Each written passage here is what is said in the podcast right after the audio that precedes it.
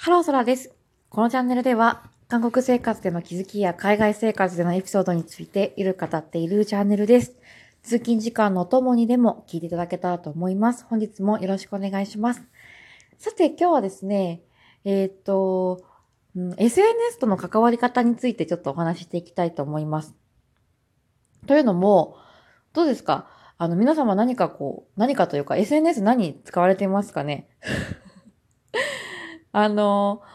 結構こう、私がですね、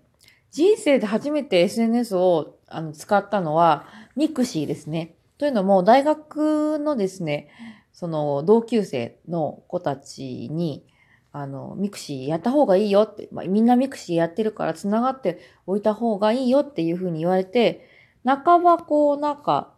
うん、なんかこう、みんながやってるからみたいな理由で始めたんですよね。で、なんか自分からこう、あんまり発信したりすることはなかったんですけれども、うん。そう。で、それがまあ私の SNS の本当始まりですね。そう。SNS デデビューの始まり。そこから、うんと、大学生になり、えっ、と、短期でね、あの、とある国に、えっ、と、一週間だけなんですけれども、まあ、留学に行ったんですよね。夏休みとかを利用して。そう。そこで知り合った子たちとも留学後ですね。まあ、短期留学、一週間留学が終わった後も繋がっていたいなというところで、Facebook を作ってそこで繋がってっていうのが、えっ、と、2個目の SNS との関わり。うんそこからですね、Twitter やったりとか、まあ、ブログちょっとやってみ、やってみたとかって言っても、1日とか2日とかだったんですけども、やったりとかですね。ブログもなんかアメーバやったり、ライブドアやったり、なんか、こう、節々でね、やりたいな欲が、こう、むくむくと生まれて、やってはみるんですけれども、なかなか続かない。続かないっていうのは、あの、めんどくさがとかですね、こう、すぐに、こう、ほっぽっちゃう、飽きちゃうみたいなのも、もちろんあるんですけれども、完璧主義で結構こう見返したりとかして、これ何回もこの番組でお伝えさせていただいている通り、そう。あの、結構ね、精神的にこう疲労しちゃって、あの、やめちゃうっていうのが大きか大きかったんですよね、そう。で、あの、今現在はですね、えっと、仕事で使う用のリンクトインってわかりますかね？そう仕事で使う方のリンクトイン。こっちは本当にお仕事関係の人たちとつながるようですね。そうプラス、あの、私のこの、えっと、韓国の、の、何ですか？情報を流している。これは SNS と言っていいのかわからないですけれども、ララジオトークと、あと、ツイッター。うん、この今3つだけ。リンクトインとツイッターとラジオトーク。3つだけですね。そう。なんですよね。で、あの、ツイッターを始めるときにちょっと迷ったんですよね。なんか、ツイッターってこう怖いイメージがあって、結構こう、なんか悪口を書かれたりとか、そう、あの、見たくないものがね、こう、タイムラインに流れてきてしまったりして、こう、なんか精神的に結構こう強い刺激をね、受けてしまうのではないかっていうような懸念をしていたんですけれども、そう、なんかね、こう、ツイッターをこう、実際にこう、運用し始めてから、私のフォロワーさんはほぼね、いないですけれども、でもね、フォローして、え、私が逆にフォローしている方々の投稿っていうのがね、すごいね、なんか微笑ましいというかですね、なんか地球のどこか、私が住んでる場所、韓国でないところでも、なんかこう朝が来て、朝コーヒー飲んでますとかっていうね、あの、投稿とか、声を食べましたとか、なんかスズメ見ましたとか、そういう投稿をね、見てね、なんかね、あ、なんかこの地球のどこかでね、同じようなあの生活を送っている人がいる。そして頑張ってるね、あの、生きている人がいるっていうのをなんか感じられて、私はすごいなんか微笑ましくも、うん、なんか、いいなっていうかですね。なんかお隣さんが増えた感覚でしょうかね。隣にはいなくても、なんかこう毎日その人の生活をこう追うようになりますよね。自然と流れてきたものを見て。あの、お隣さんが増えたような気がして、実際にお会いしたことはないですけれども、うん、なんかね、親しみが湧くというか、勝手に。特にね、すべての投稿にコメントしたりしてるわけではないですけれども、いつもね、拝見させていただいて、なんか温かい気持ちになっているということで、まあ、始めてよかったなっていうところではあるんですよね。そう。うん。で、何ですかね。あと、ツイッター、うん、ツイッターを始めてよかったことはですね、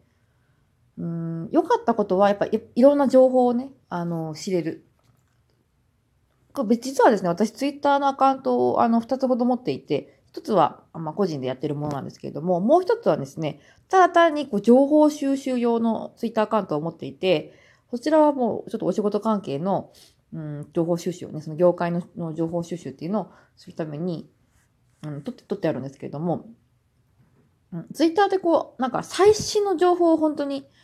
いち早くゲットできる。うん。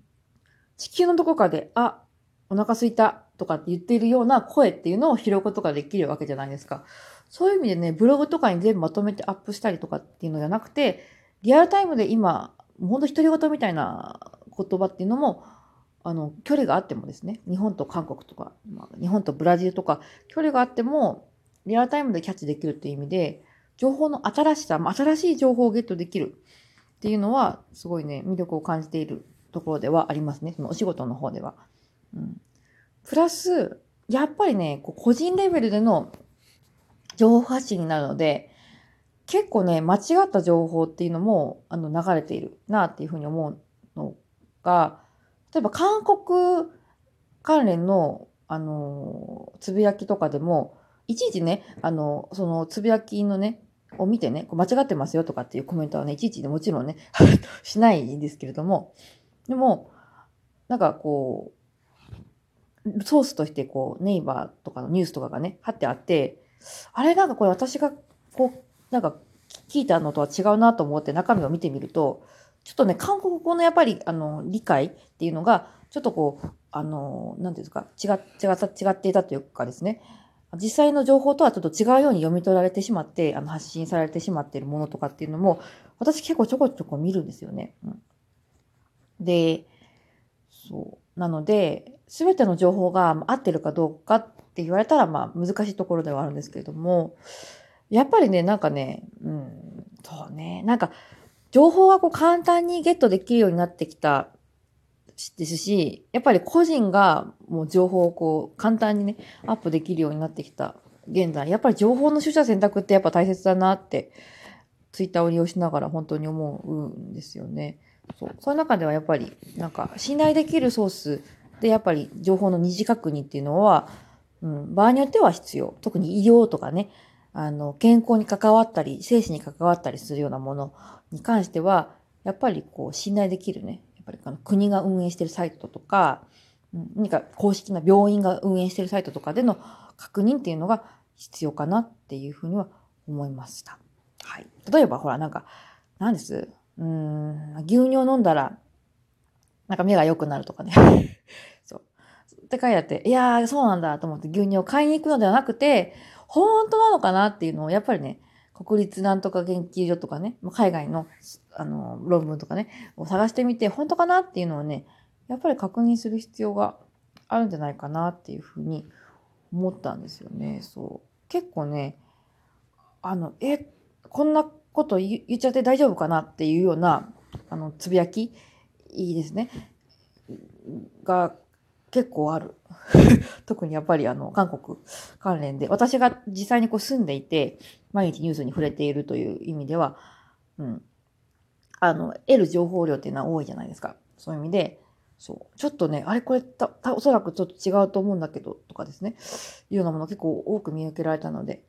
やっぱりね、情報は何でも、私が、あの、ここでね、ラジオトークで話す情報もしっかりですね。あの、丸飲みにするのではなくて、鵜呑みにするのではなくて、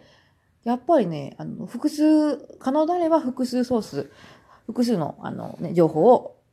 集めて、そこからまあ、どういう情報が多いのかとか、どれが信じられるのかと、この情報は、あ、このデータから持ってきたものなんだ。この情報は、あ、これはなんかデータないし、勝手に個人の意見として書いているものなのかなとかですね。いろいろ、あの、ちょっと情報を、あの、取捨選択する時間っていうのを、まあ、一手間取るっていうのは、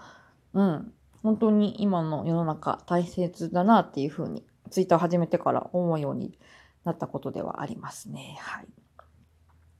私もですね、ツイッターをもっとね、活用してね、細かい、なんか、あの、これ食べましたとかね、日々生きていれば、なんか、あの、共有したいなって思うニュースとか、共有したいなって思う写真とかね、いっぱいあるっちゃあるんですけれども、なぜ私はちょっと本当に完璧主義で、あの、ツイッターも投稿した後に見返して、気に入らない、なんか部分、写真とか文章とかでもそうですけれども、があると、もう消し始めちゃうんですよね。そう。そういうのが始まるとちょっと精神的にやっぱりね、疲弊してしまうので、そういう意味ではですね、もう更新履歴だけ、あの、アップし続けてるという、ちょっと面白くない アカウントにはなってしまってるんですけれども、あの、フォローしてくださった方に関してはね、ちょっと、あの、見、見に遊びに行かせていただいて、で、ちょっと、あの、私のね、なんか、そうい、あんまりね、ちょっと政治とかね、あの、歴史とかね、ちょっと、いうところにね、